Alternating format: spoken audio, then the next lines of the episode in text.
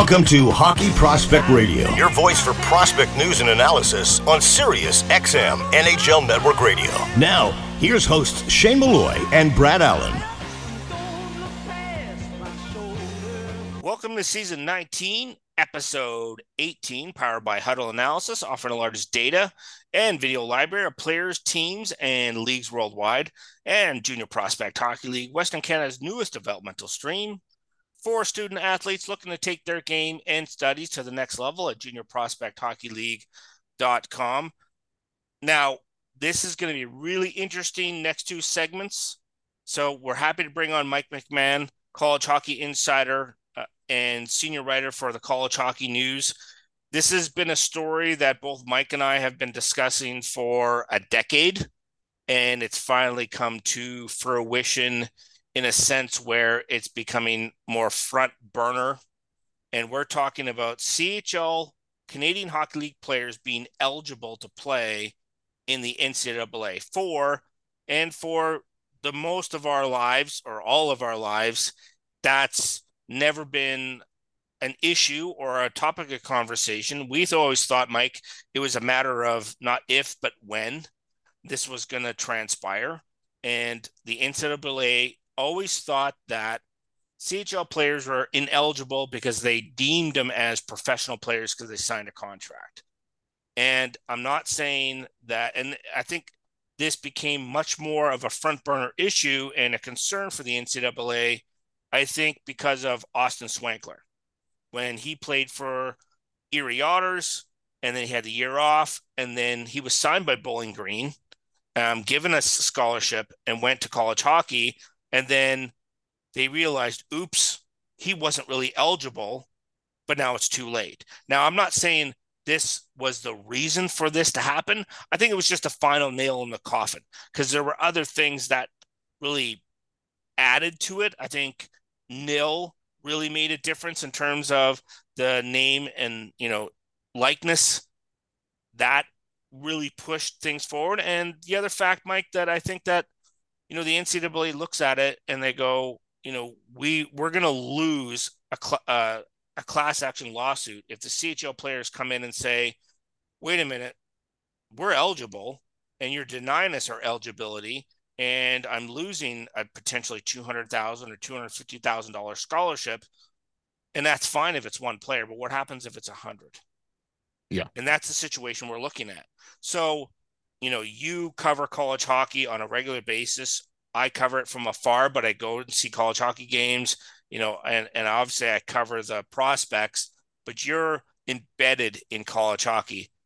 From your perspective, and you've been covering this story for quite some time, thoughts on what you think the general impact's going to be to college hockey if the CHL players become eligible, and it certainly won't be this fall, it won't be in 2024, but most likely would be in the fall of 2025. What do you think the impact will be? Because I think it's going to be a seismic shift in the NHL, college hockey, CHL. I think it's a seismic shift in hockey, and I don't think anybody's really talking about it. Yeah, I agree. Especially when you look at the number of players, I kind of break it down like this. And to back it up a little bit, I agree with you. I think the main thing pushing this forward is the NIL money. The big reason being that, from my understanding, this whole thing started with the NCAA looking at all of their sports and trying to determine where are we vulnerable to future litigation. It wasn't just a hockey thing. They looked at all their sports, and then they went to those individual sports, the coaching bodies of those individual sports, and said, look, we're thinking about making this change because we think we're vulnerable here. What do you think of it? So that's kind of the stage that it's at now. The coaches are asked for their opinion. They'll give their opinion in more detail in the spring. They have their coaches convention. But the NCAA's in Naples, yeah, and the NCAA at the end of the day is the one making this decision. The coaches will have input in terms of an opinion, but the coaches, the NCAA is the one who's going to make this decision based upon the fact that, like you had mentioned, because of the fact that these players are being compensated now through NIL money and through something else called Alston money, and then it makes the pro argument moot, and the big one too. Is a couple of months ago, Charlie Baker, the president of the NCAA, talked about this potential for a new tier of Division One, mainly for big football and big basketball. That's really what he's talking about. However, this new tier of Division One would include just straight up paying players. Hey, you're getting a scholarship and you're getting a salary.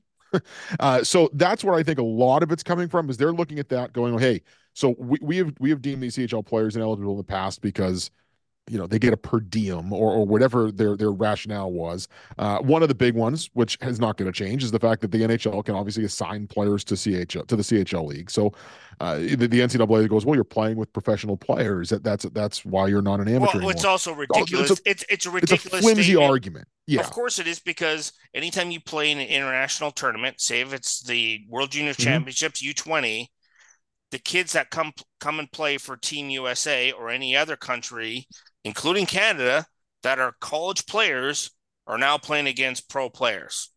Yep. So you now just made those players ineligible, but they said, oh, that doesn't count, which is international tournament. So doesn't count. Which is completely complete nonsense, right? Yeah. You either playing against pro players or you're not playing against pro players. Which one is it?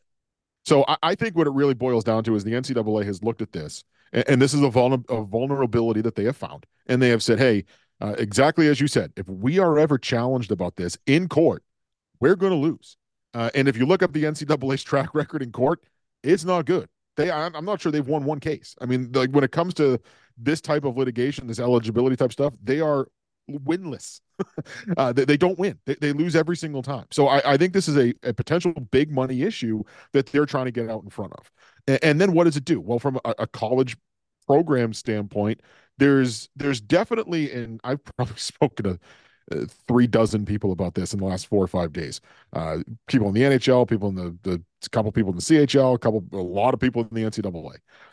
There's obviously NCAA programs individually that don't want this to happen. I found 2 generalities, and these aren't, hard and fast rules. I'm sure there's some exceptions, but the programs that you can think of that generally recruit the best 18 and 19 year olds, the ones that generally recruit the first and second round picks, the kids out of the program, out of the program. Yeah, and those programs tend to be the ones that don't really want to see this change happen.